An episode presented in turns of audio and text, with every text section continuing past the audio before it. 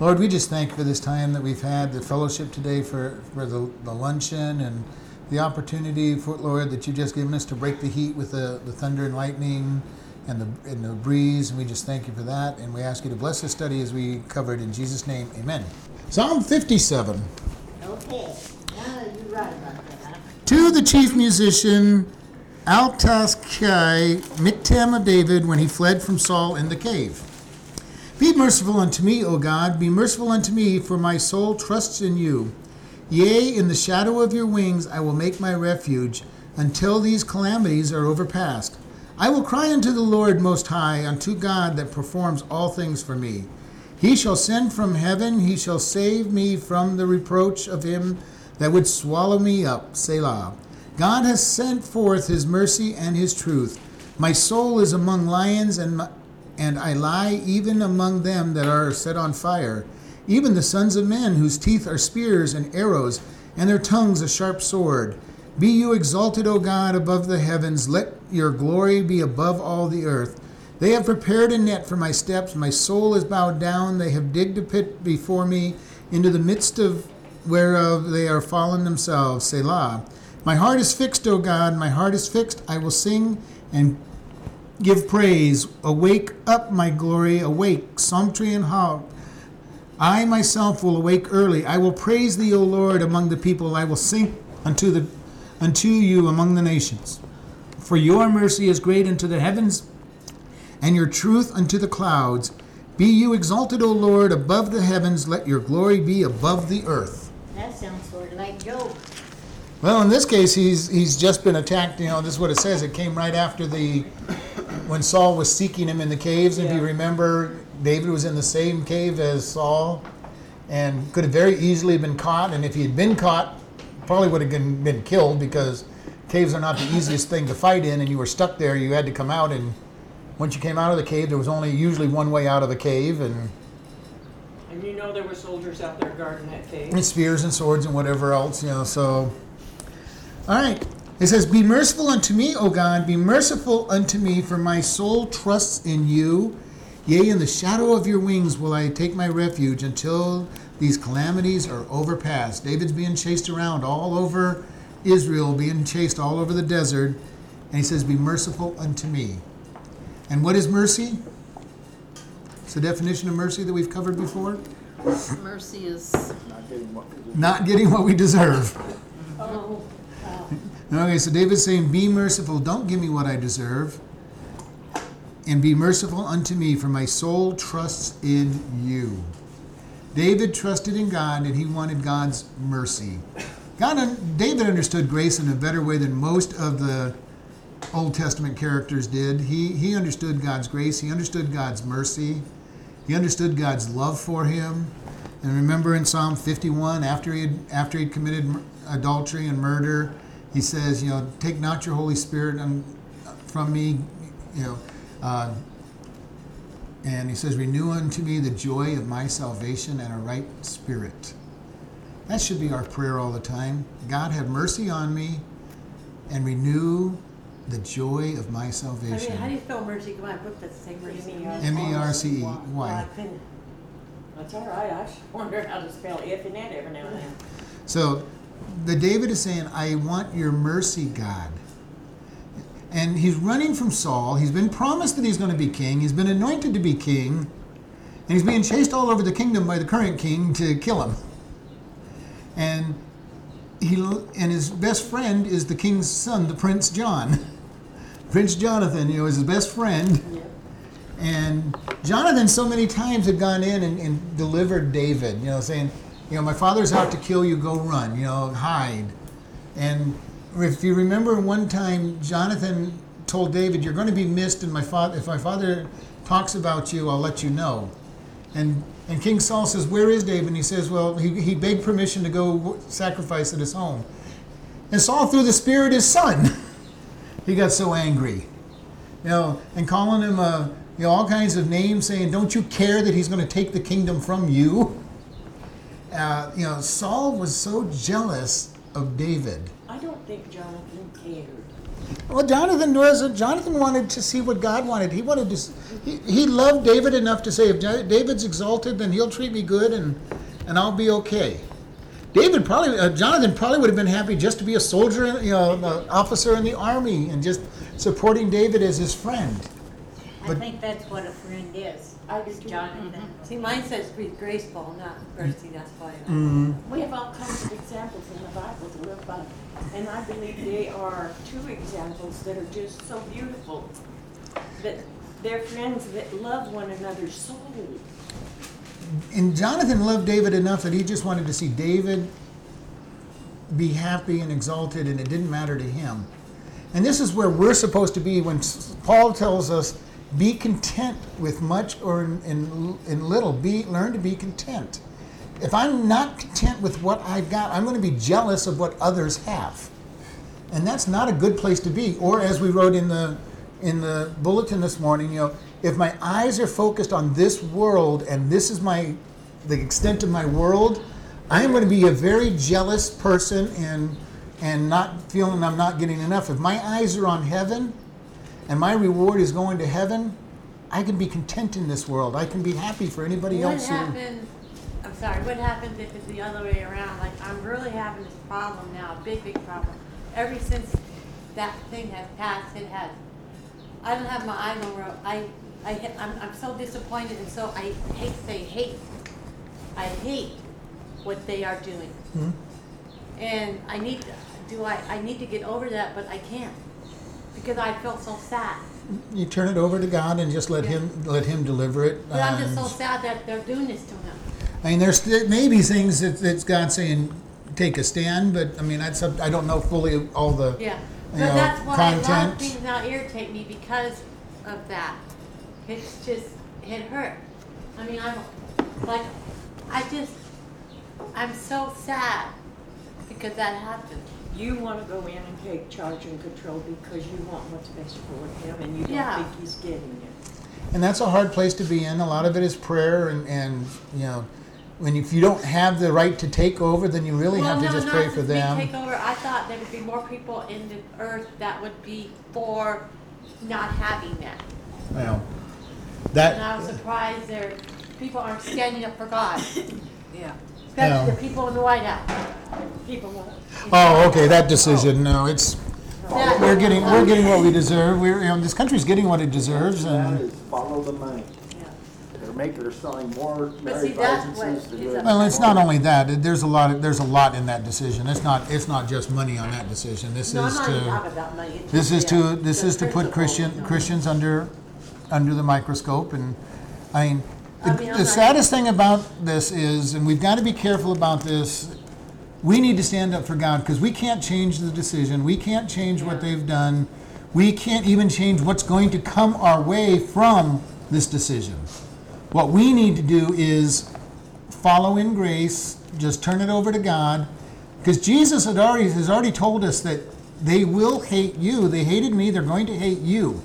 Now, we have been very blessed in America to not be persecuted for 400 years. That's changing.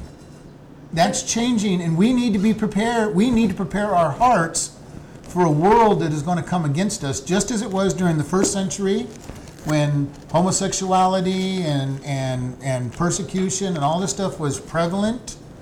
We need to prepare our hearts for the persecution that is coming. We can do what we want. We'll write our letters to our congressmen and all that stuff, but I don't believe that's going to do anything any good. We need to, as churches, stand for God, preach the gospel, and be ready for whatever comes our way. And I can tell you, just as I said this morning, the first step is going to be the churches that don't relent to them are going to lose their tax-exempt status. And then they will charge us for our land and our buildings and all of that. The money. But then I have to think, too, and then I get to look at back. And this time, how they had so many bad things going on too. They could make more money.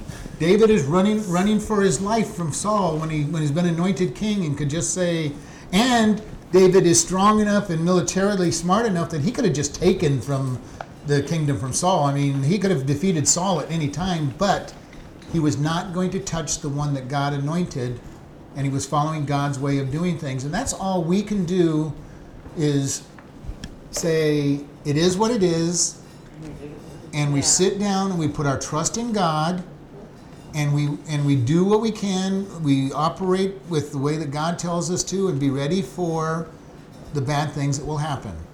And lots of bad's going to happen, I can guarantee that. There's going to be churches all over this country that the gay people are going to march into saying, I want to be married by you, and if you don't marry me, we're suing you. And it'll be a choice for them to set, you know, to honor God or honor this world's bad decision. And our insurance companies just lost with the children. I guess tomorrow night they're going to have a film and a thing on, what is it called, about children and Sunday school teachers? Oh, the child protection policy at the other church. Because it kind of seemed important to him, I told him I'd be there. Samuel and. We need to take a stance for God. That's because of our insurance companies. If you don't have it, they can muck on your rates. They can.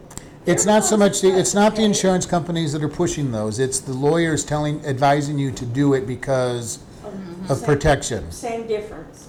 I see the same. Huge difference on who is telling you to do it, but. Yes. But it's a wise thing in that case, you know, to try to protect yourself. I think a lot of churches are going too far with that, with what they're restricting. But this idea is, we do what is wise, we do what is godly, and then we just wait for the restrictions. And just as I said, you know, in the Old Testament and the New Testament, when they said we've got to obey God rather than man, they knew that even in so doing, because government was established by God, you violate the government's rules, you get punished by the government, even though it's a bad law, it's an unjust law, it's an ungodly law, we still will face the punishment for violating that law.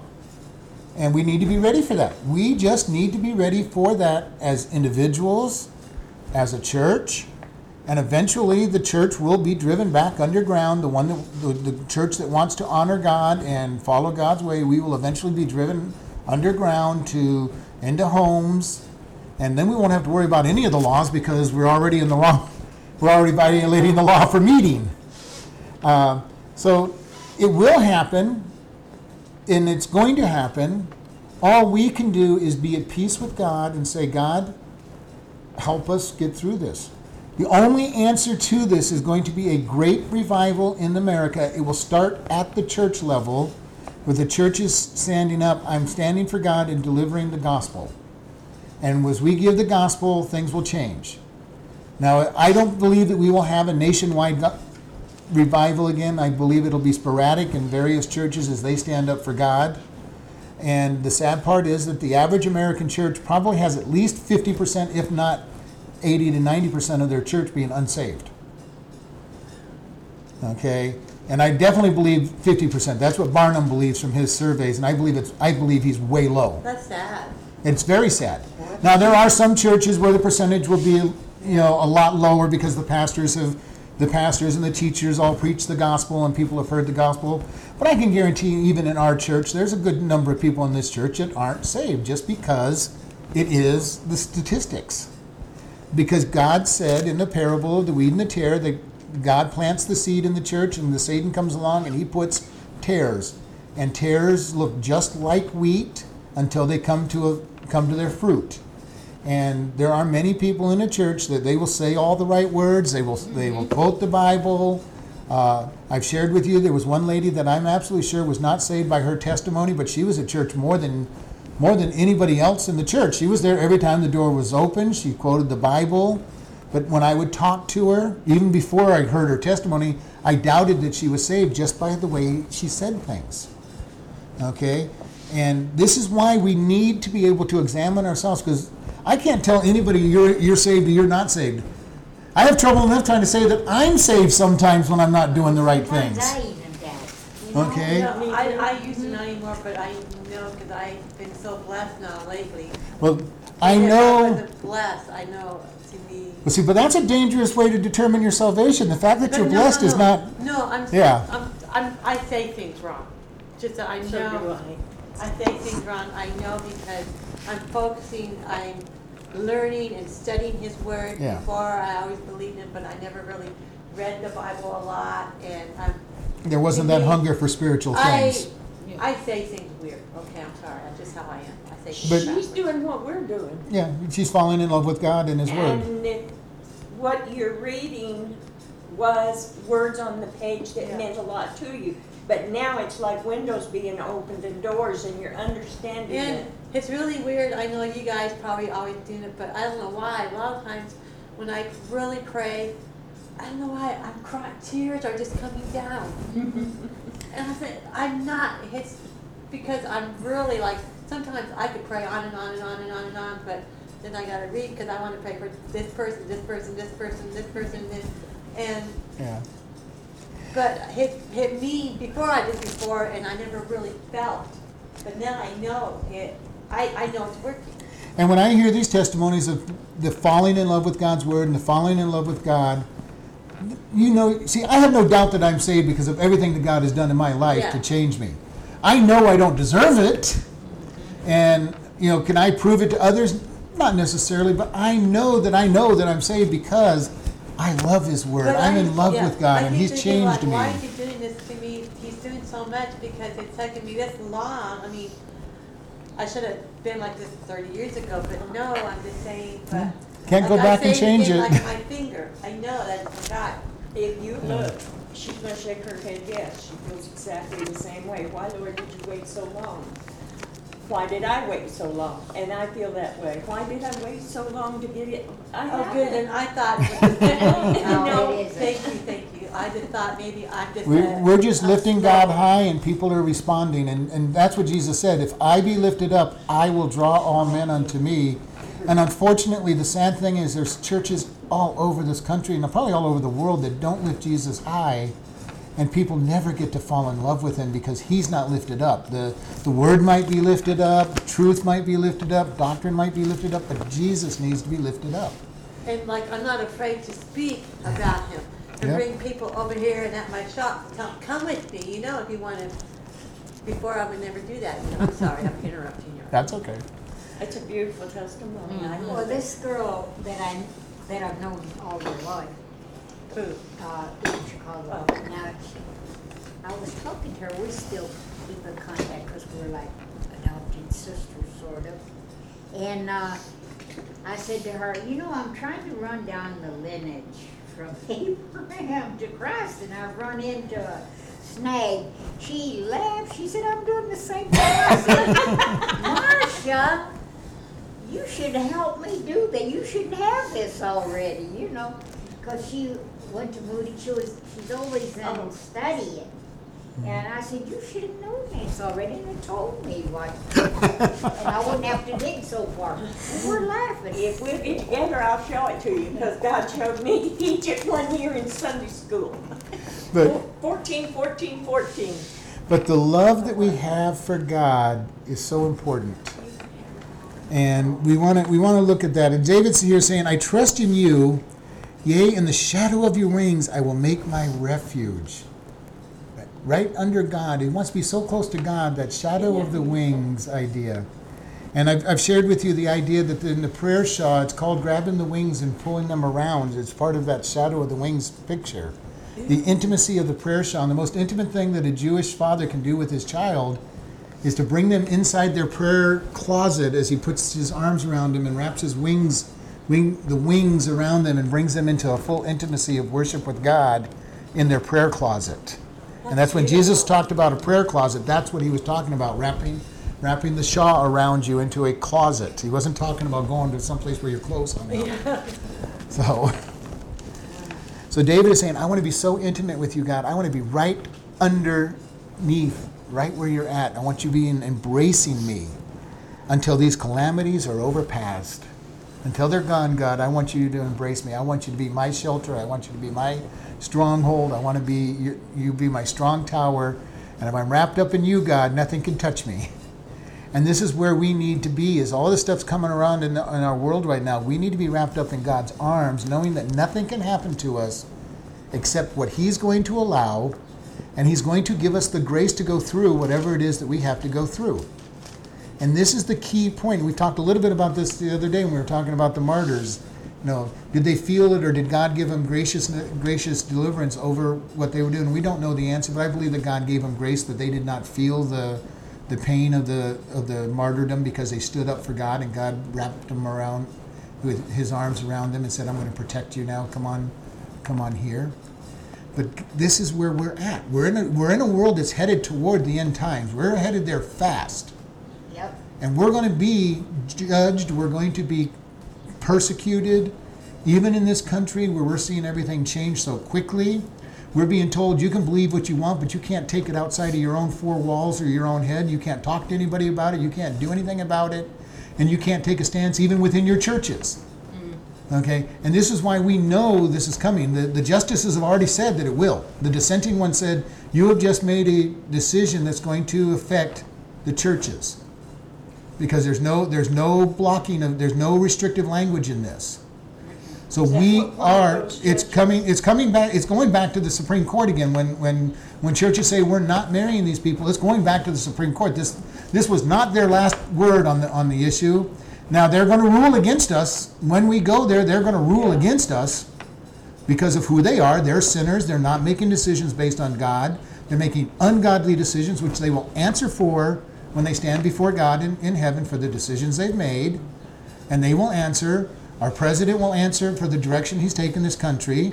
Our congressmen and senators will answer for the direction, because God will hold them accountable. It doesn't make things any easier for us in the meantime, but we will get the rewards of being persecuted, as long as we just hold on to God and say, God, wrap me in your wings. I'm hiding in you. I'm hiding in you. You are my deliverer. You are my protection. And that may mean that we end up getting beat. We end up going to prison. We end up being deprived of things, deprived of what we've been used to in America. But we have been so blessed in America to not have to be deprived as Christians. Most of the world, if you become a Christian, you are persecuted, if not lose your life. Millions of Christians are losing their life every year around the world. There are more people being martyred today than there have ever been martyred in the past. Mm-hmm. We just don't hear about it because we're not listening to the right sources. But if you get into the Voice of the Martyrs, you get into some of these other people, you hear all about the people that are being, whole villages being wiped out overnight by gunships strafing them because they're a Christian village in an Indonesian territory. All through Africa, all through the Middle East, all through the European, Asia. I get this thing on the internet and it tells you all, I just can't believe. So we have been so blessed in America. The Europeans have been fairly blessed, and they're losing their freedoms quickly. We know where we're going to be by watching Europe and watching Canada. All the other, yeah. Okay, because they're about 15 to 20 years ahead of us in all of this, and pastors in Canada go to jail by preaching homosexuality is a sin. They go to jail. Our laws are built on the same laws. It's going to come down to us being persecuted. Mm-hmm. And the deacons being persecuted. Well, anybody in the church preaching on sin. But it'll start with the pastors, and then, and this is what we need to be prepared for. The day that I get arrested, that next week, we need somebody to step up and say, "We're going to continue preaching what's been preached." Oh no, not necessarily. Channel 200, I think it was last night. They were talking about the gays, and you know what they said? This is just the beginning of what we are going for. Yes. Yeah. Yes, this whole decision is out to try to sink the church. Yep. The church has not been sunk for 2,000 years, and this is not going to sink the church. It may make things more difficult, but every time it gets difficult for the church, God steps forward. He anoints, and people grow. The places where martyrdom is happening the most, they're growing left and right. They kill the people, and two more replace them. Right, because God said, always I will have a remnant. So, yeah. A lot of people have died. And I don't know how I feel about this today. I was horrified by it for years. They get them in the church and then lock the church up where they can't get out and burn the church down. Well, they'd have a hard time doing that for this one. Yeah. But the point of it is, you are going home to meet your Savior with your brothers, your sisters, and people that you know love you, your family. In Christ, you are family. The longest it can last is a few minutes. The smoke overcomes you, you go to sleep, and you're in Jesus' arms. Whoa, that's really bad. Well, just to change the subject real quick, I watched this show last night. It was about In the Instant, and it was this, these people were kidnapped, and the guy was going to kill him. He says, he said, I'm not afraid. Go ahead, kill me. I'll be up in heaven quicker than. And they said that on TV, which was cool. Thank you. Mm-hmm. But this is where we're at right now, and it's a hard time for us to be alive. We're in an exciting time to be alive because it is the end. We're facing the end times. Any day now, the rapture could occur. There is nothing that has to occur for the rapture to happen. What about the temple? Not for the rapture. The temple will be built during the 7 years, not during. It can be built before or after. It doesn't matter. It's not part of. There is nothing that needs to be fulfilled for the rapture to occur. Mm-hmm. It could happen any moment. Fine with me. Yeah. They had it set down in iron and cement how it's going to be when Jesus comes, and he didn't do exactly what they thought. Yeah. And it's not going to be this, and it's not going to be what everybody thinks it's going to be. And that's one of the reasons I have trouble teaching Revelation, Daniel, like eschatology, is because I've been studying it for 40 years, and it changes. It's like dealing with quicksand. It changes every time you turn around. Somebody's got some new view that sounds really good. We will teach when we do the Book of Revelation, which is coming up in about five to 6 weeks on Tuesday morning, on Tuesday at 1. We will teach what it says. We will teach some of the different views on it and everything, but we're going to teach what it says, and we're going to lift up God's word, because that's all we can do, because God is going to make it happen. And I'm not wanting to see anybody get scared. I don't want anybody scared of the tribulation period and the rapture, because for us who are saved, it's a wonderful time, because we go home.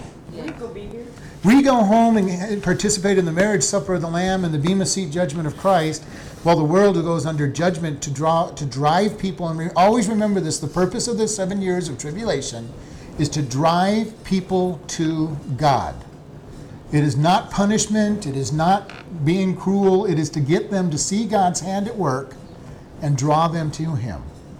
In the process, probably about two-thirds of the people will die in the process. But it's all God saying, I want you to come to me. I love you enough, come to me. And thank God we won't be here if you're saved. If you're not saved and everybody disappears, go hide in the mountains someplace, because you're in trouble. Yeah. And the first thing you do is start trying to figure out how to prove to the Lord you loved him, you misunderstood, and you ain't taking that sign. The mark, yeah. Verse 2, I will cry unto the Lord Most High, unto God that performs all things for me. So the more that we have troubles, the more we have trials, we need to cry to God. We need to cry, because it is God that performs. It's his hand that will keep us. And one of the things about a great revival that can happen, because churches are praying for it, we need to pray for revival. We need to pray that our church gets so on fire that we convert chloride. Because what ends up happening on each great revival in history, sin has stopped. Sinful places have shut down. Bars shut down. Brothels shut down. And they're not shutting down because the government says it's against the rules, you can't go there. It's shutting down because so many people are turning to God that they're not going to these places. That is true revival, and that's what we want to pray for. We want to pray for revival to hit our little town to start with, and hit all of the Golden Valley and Mojave County, and who knows where it could go. I don't really expect one, because when there's a great revival, there's also a period of time where you're in God's blessing, and I think we're too close to the end for that to happen. I'd love to be wrong in that one, believe me. That would be one place I would love to be wrong. I would love to see a great revival sweep and have 30 or 40 years of peace and putting off this. I don't think it's going to happen. But individual towns, counties may be able to have a great revival that starts within the churches, and it has to start within our people. We have to get the people to stop being Christians in church and take it outside the walls and share the gospel. Annie? Hey, I'm pretty sure this was a true story about a bar that was built not too far from a church on a kind of main drag in the country. And the church went to fighting and praying for that bar not to come in, and the bar went in anyway. But you know what? They went right back out of business and sued the church because the church had been praying. That it was their fault that they went out of business. And then when it went to court, the judge said, the sum of this is you Christian people are saying it's not our fault because they're suing you. They're saying it is. The bar people have more faith and trust in God than you do. I don't think it's a true story, but it's an old joke or point that's being made. And it's made. And it is true a lot of times that the church does not believe God's going to answer their prayers, and we need to be careful of that. The Second Great Awakening in America is credited at starting in Stockton, Massachusetts, when a group of people prayed, and I can't remember the pastors, one of the big-name pastors, I want to say Jonathan Edwards, but I don't think it was him, but one of the big-name pastors during that age was pastoring that church, and they were praying for revival, and revival swept New England and the East Coast. And it was a great revival that really changed this country during that period of time in the early 1800s. And it was a big revival. And God can move. And God can do great things if we get down on our knees and pray. And the verse, if my people who are called by my name shall humble themselves and repent and call upon the Lord, he will deliver. It starts with his people. We need to change. We need to be so godly that people look at us and say, you know, what's wrong with you Christians? You know, I need what you have. We should be so full of joy, so full of love that people look at us and say, you've got something I need.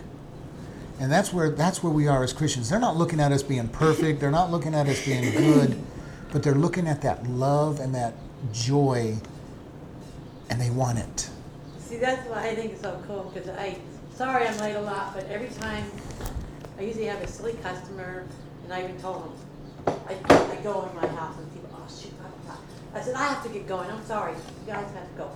And I tell him I have to go to Bible school. I mean, I would run all the way from my house here every time, that's why I was in bed, but I will not, I try to not miss this that one day, I think, but other than, I mean, before I never had that in me, but that now burning desire.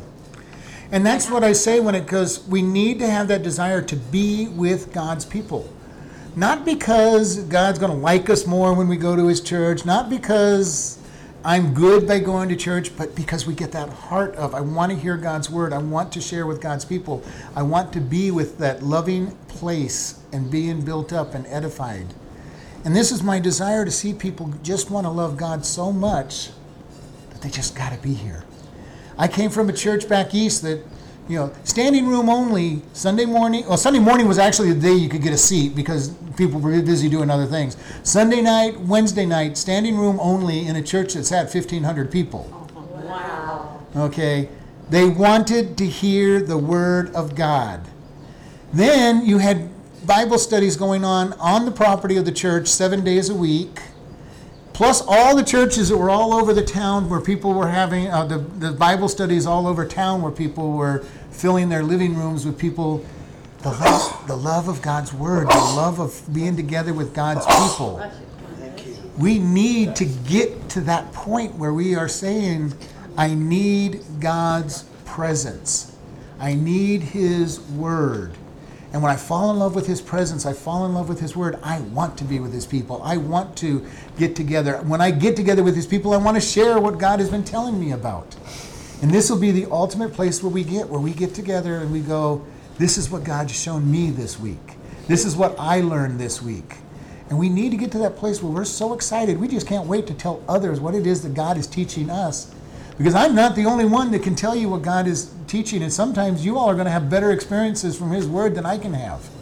But even like what I was saying when I told him, the customer was really nice, saying, you better get going, you don't have to be late for your Bible study. But I was just so high, like, I didn't know. And I said, I gotta get going. You can load it up, because they bought some mine. You can load it up. I'm going. And I thought that's why. So I mean, I ran all the way down. I said, God, don't let me fall. Don't let me fall. I mean, I run sometimes. I don't watch how. Okay. Verse 3, He, God, shall send from heaven and save me from the reproach of him that would swallow me up, Selah. God shall send forth his mercy and his truth. God will deliver us. Now, he may not deliver us the way we want to be delivered. You know, when the disciples were beaten up and thrown into prison, that is probably not the way they wanted to be delivered. But you know, that's what God had. The Philippian jailer got saved because of they were praising God in the jail. And when God sent the earthquake, he was ready to kill himself. And they go, no, we're all here. We haven't left. And he goes, there's something different about these crazy people that aren't leaving the jail when the earthquake opened the doors. Now, tell me about this God. Now, that's not quite how it says in the scripture. That really was what he was thinking. Yeah, it was. That really was what he was thinking. These guys are nuts. The doors are open because of this earthquake, and they're still here. I need to know more about this God that they were worshiping in their pain. Mm-hmm. Are we living that lifestyle that will say, people look at us and say, I need what you have. I want what you have. I'm getting through to my sister a little bit when she starts. Look at that. I don't know why I said, really? Is that any of our business? I said, we've got to take care of our own mistakes. And she'll say, yeah, I guess that's right. And now she's getting better. Good. That's very good. My sister Joan, but she still criticizes me. I wish she wouldn't be your sister if she didn't. So it says, God will save from reproach. He will send mercy and truth. That's what God sends to us. He sends us mercy without giving us what we deserve, and he sends us truth.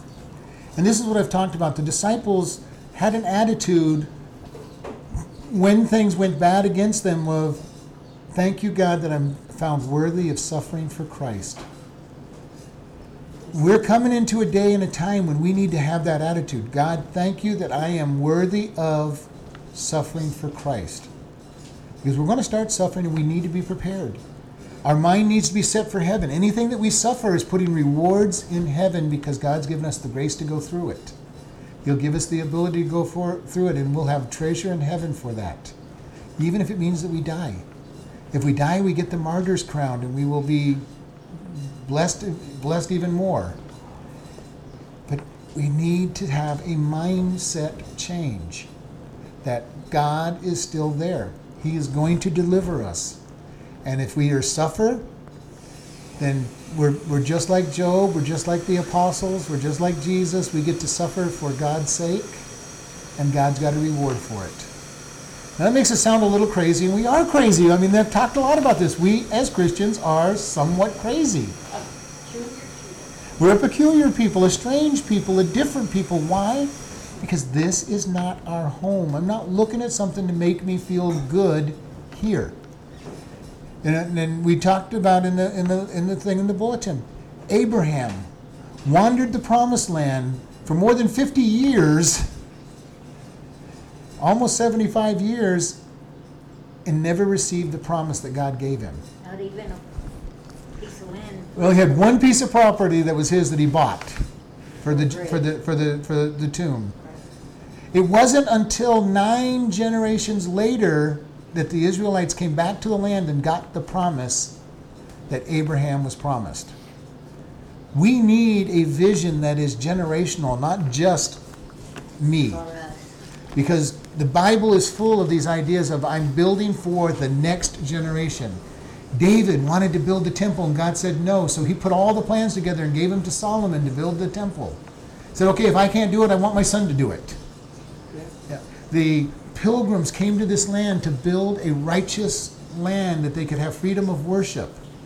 And they were willing to give up everything, their very lives, so that their children could have a better land. And they wrote all over it that this is, we're stepping stones for our children to have a better place. We need to have that mentality of, we may not be building for us, but we're hopefully building for our children, or their children, or their children's children.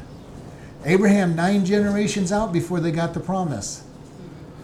I read that. He had 9 great, 9 of them, or 8 of them, and then grandchildren. Yeah. You know, 9 generations that he put in there before he saw the fulfillment of what he was promised. But his mind was on, what has God got for me? My mind has always got to be on, what is God building? And God has a long, long vision, because he sees it from the beginning to the end. And we have this short vision. God, I want it, and I want it yesterday. Not even now. God, I wanted it yesterday. How come it's not in my possession? And God's saying, well, maybe it's for your great-great-great-grandchild, you know, that I'm going to answer this prayer for. And we need to be so careful. Where is our focus? Is our focus on God and on what he wants? Or is this focus on what I demand? And as soon as you put that word I in there, anytime you put an I in there, you're in trouble. If you're looking at it for what I want, or you know, you're in trouble when you start going that direction, because that brings the flesh into it, and very rarely does the I include God. And we want to be careful with this. We want to be careful when we look at our children and say, God, they're not where I want them to be. We need to love them for who they are and where they're at, and let God work in their lives. When we look at our grandchildren, it's the same way. Am I looking at who I want to be my child and who I want them to be? Or am I looking at saying, God, I love the one you've given me, and I'm going to love them so much that they're going to desire you? And that can't be our motive, but that is why we love them. We love who we have and say, okay, God, I'm just going to love them and let you change them, because I'm going to love what you've given me. Instead of, okay, God, I got this picture of the perfect preacher or missionary in my mind, and that's who they've got to be. And God's saying, nope, that's not who I've got them being. You just love the individual you have. I wish my kids had gone into ministry. I really do wish they'd gone on to college and gone into ministry and missionaries. None of them have decided to do that.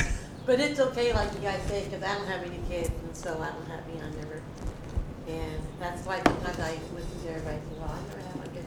There's a reason for that. Yeah. So, but God sends his mercy and his truth. His truth. God tells us that when we get saved, that he's going to bring the gospel message to our family.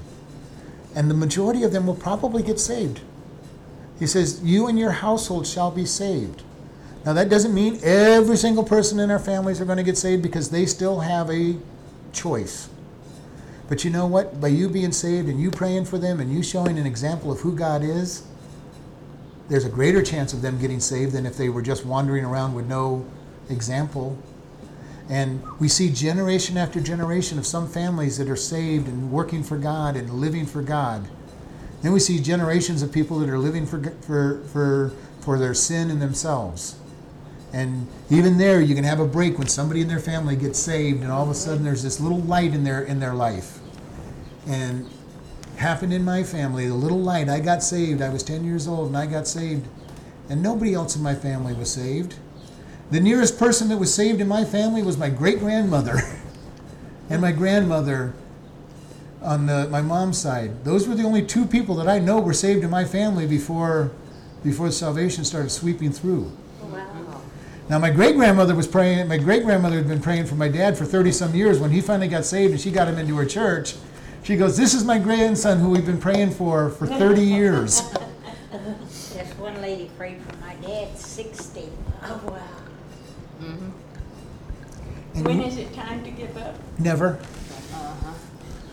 Until they die, anyway. Yeah. Yeah, you let go then. But we need to have that desire. We pray and we pray. Does that mean that we want to hammer our family because they're not saved? No, we just pray for them and we love who we've got. And this is where it's important. We love who they are without being critical of who they are. We give them the gospel at least once or twice, let them know that there's a gospel out there, and we love them for who they are, where they're at. You know, whether they're into drugs or workaholism or whatever it might be, we love who they are and we pray for them. And we just love them. We're not sitting there trying to criticize what they are and what they're doing, because when we start criticizing them, they shut us off. Yeah. They will shut us off every time if we try to criticize them. But if we just show them love, then God will make the change.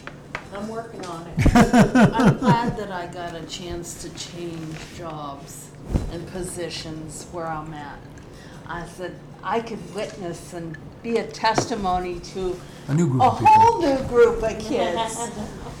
A couple years ago, my kids that I had called me grandma, and they all graduated. They see me in the stores, they go, "Grandma, Grandma." They call her Grandma.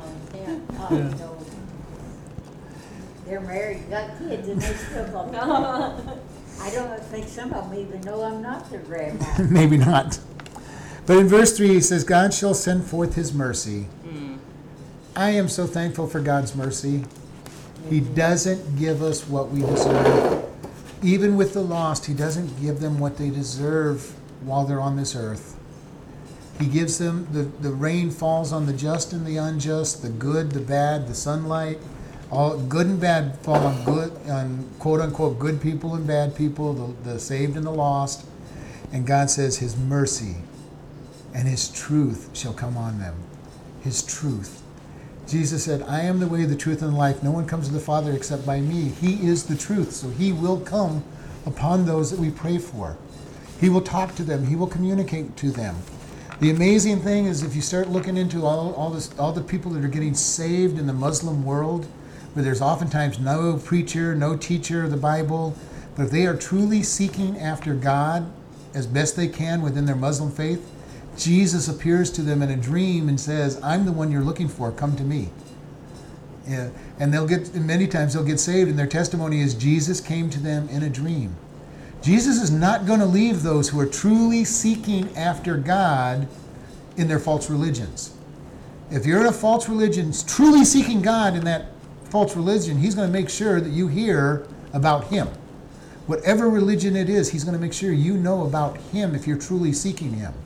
Wouldn't you love to read a book on, I don't think you could down in a pamphlet, but a book on their testimonies to how they all got saved different ways. I think that is so cool. That is so beautiful. I love testimonies. I love to hear testimonies. I heard one pastor one time, and he said he pictures the idea in heaven of, you know, how we have trading cards for baseball players and stuff. He was going, I can picture this trading card business going on of testimonies, going around to everybody getting their testimony of what God did to bring them to God. Better one than yours, I guess. Yeah. But can you imagine that? Because every one of us has a testimony of how God brought us to him. Every one of us. And I love to hear people share, how did you come to Christ? What was it? Even if it's something as simple as mine, where I just kept going to church until I finally heard the gospel message at age 10. But I was going to churches before that, even though nobody in my family did.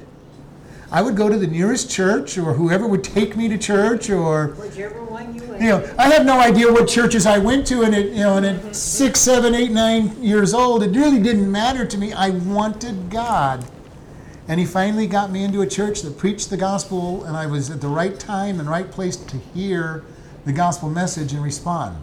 Mm-hmm. Daddy will never know how many times he got moved around, shoved around. No, I want him at that church, and I've got to get his dad from here to there. That's the possibility. God was probably behind some of those transfers. But like me, I'm kind of like there. I go backwards again. Sure, I was saved a long time ago, but now I'm growing like a new Christian, yeah. Like being saved, like you're saying, because I really, to be honest, don't really be, I can't say exactly how I felt.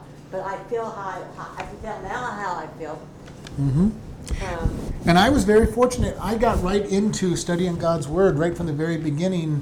I was listening to the Christian children's radio shows on Saturday morning, and one of them said, you know, if you would like to do a correspondence course, send your request in. So I mailed it in, and I was doing correspondence courses at 11 years old to go through the Bible. And by the time I was 15, I ran out of their courses. And they recommended me to Moody Bible Institute. So at 15, I'm taking college-level courses. And the professors there didn't know how young this person was writing these answers to these books. But God put me in love with his word from the earliest age to get into his word. And put me in places where I got to teach. At age 14, I started teaching Sunday school and was able to substitute for my dad on several occasions in the home Bible study that we did. You know. So God orchestrated everything. Once you get saved, your testimony doesn't end once you get saved. No, it just keeps going. It just begins. Well, it's neat because, like, I listened to the radio, and it's called the Children's Treehouse or something. I love listening to that. Mm-hmm. And those kids are so smart. They really know it. And I listen on the radio when I go to Kingman a lot. I love that. That is just so cool. Yeah. Sharon, can I share something with you? On Saturday morning, Saturday night, I don't know when on the other radio station, I can't remember, there are children's stories. Oh, you know, I listen to those too, yeah. Yeah. No, so does he, and I live in. And they're smarter than me. I mean, of course, anybody's smarter than me, but yeah. I mean, the thing, they're really. These kids who are being raised up in good, solid Christian homes have such a great head start. Yeah. Yeah, my kids are so funny now that they're getting out on their own and getting to their own churches. They're going, I didn't realize how much we knew by just by talking and living out. And they're going, I never knew that I knew so much until I got out in these churches and I have the answers and people are listening to me. That's good. You know, they did listen. Because we lived the Christian life. We talked about the Bible. We spoke about the Bible. We taught about the Bible. And the funny thing was, it was so normal to them that they didn't realize that they were really abnormal compared to most Christians. Until they get out into the world and find out how abnormal our normal was. Like our three boys we have here. Yeah. I would anything that you all could have met those three boys. They did the 5-day club. And to them, it was a normal life. Normal way of life. This is the way we live. We would be living like this at home if we weren't here. I wanted to adopt them, but I just said no. But their mother would say no. But you can always come back and go to visit Mom, and I'm not going to stop you. We could share. But we need to live that life, and we need to be able to express it to those around us in such a way that they see a difference. And then when they get out in the world, they're going, oh, there really is a difference. And the greatest part of discipleship is that we live Jesus and His Word in front of our grandchildren, our nieces, our nephews, our uncles, so that they see that there's something different. They see that there's a different way of dealing with it than what the world tells them.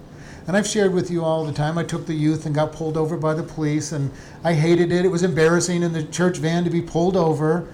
The police was very nice to me, only gave me a warning. But for those teens sitting in that van, they watched the way I interacted with the authority. And they watched the way that it was not confrontational. I wasn't cursing and bad-mouthing the police officer while he was writing the ticket. And they're all, and 4 or 5 of them were all going, you're different than my dad. My dad would be, you know. But that opened a door later on for a greater conversation about God, because they said, this is somebody who's different. There's a different about this person. We need to have that experience. And when people look at us, they go, there's something different about them. I want what's different about them. When I worked in the restaurants, I can't tell you how many people would come up to me and just say, why are you always so peaceful? You've got a smile on your face. It's been stressful. It's been a headache, and you still have a smile on your face. Great opportunity to open up and talk about God, because my attitude was different from so many other people that they would look at. And one place where we had 2 restaurants in the same facility, the waitress in the other building goes, why do you always smile all the time? You know, no matter what goes on, you're smiling. I'm going, I got Jesus Christ in my heart, and He gives it. And her answer was, and this was the sad thing, is, well, I won't use his name, my boss says he's a Christian. He doesn't have that. He gets mean and nasty and irritated all the time. I'm going, I can't talk about what his relationship with God is, but my relationship with God is so close that He gives me a peace. Yeah. And I talked to her boss, and he did claim to be a Christian. He sounded like he was a Christian, but his Christianity didn't carry on into everything he did. And it noticed, and it put a huge, huge difference in there. And it was a bad testimony for Christ when you thought about it, because my answer was, Christ has given me the peace, and they're looking at him and goes, he claims to be a Christian. And that's why we have to be careful how we represent Christ. Because we could be the one that somebody looks at and says, well, things got hard for them. They didn't show Christ. And this is why it's important for us to be totally crucified in our flesh and living with Christ. And that, like I said, to me, I've known Galatians 2:20 since I was a teenager. It was one of the first verses I ever memorized outside of John 3:16. Now, it was one of the very early verses I memorized, but it's only become real to me in probably the last decade of how vitally important it me is to be crucified with Christ and to let him live through me. Now, I've done a lot of letting him crucify me and living through me, but I've just really started understanding the power of that verse in about the last decade, and I memorized it 3 or 4 decades ago. So we want to keep this in mind and say, God, we want your deliverance. We want you to stand for us. We want you to help us through everything. Galatians 2:20. I am crucified with Christ. Nevertheless, I live, yet not I, but Christ liveth in me. And the life that I now live, I live according to the power of the faith of Jesus. Powerful verse, because my flesh is being crucified daily. Well, I have it underlined. I quoted enough. Everybody's probably got it marked in their Bibles. Verse again. Galatians 2:20. Yeah. 3:20? 2:20. Oh, 2:20, yeah. Very powerful verse on how we are to live and how we have the power to live. All right, let's close in prayer. We didn't get very far in Psalm 57, but I think it was a good lesson. Lord, we just thank you for this day. We thank you for this opportunity we have. We ask you, Lord, to crucify our flesh. Help us to live, be a great example and a witness to people. Lord, help us to reach our families. Lord, teach us to love those that we look at and say they're not following you right. Help us to learn to just love them. Show them your love and be able to win them to the kingdom through that love. And we just thank you in Jesus' name. Amen.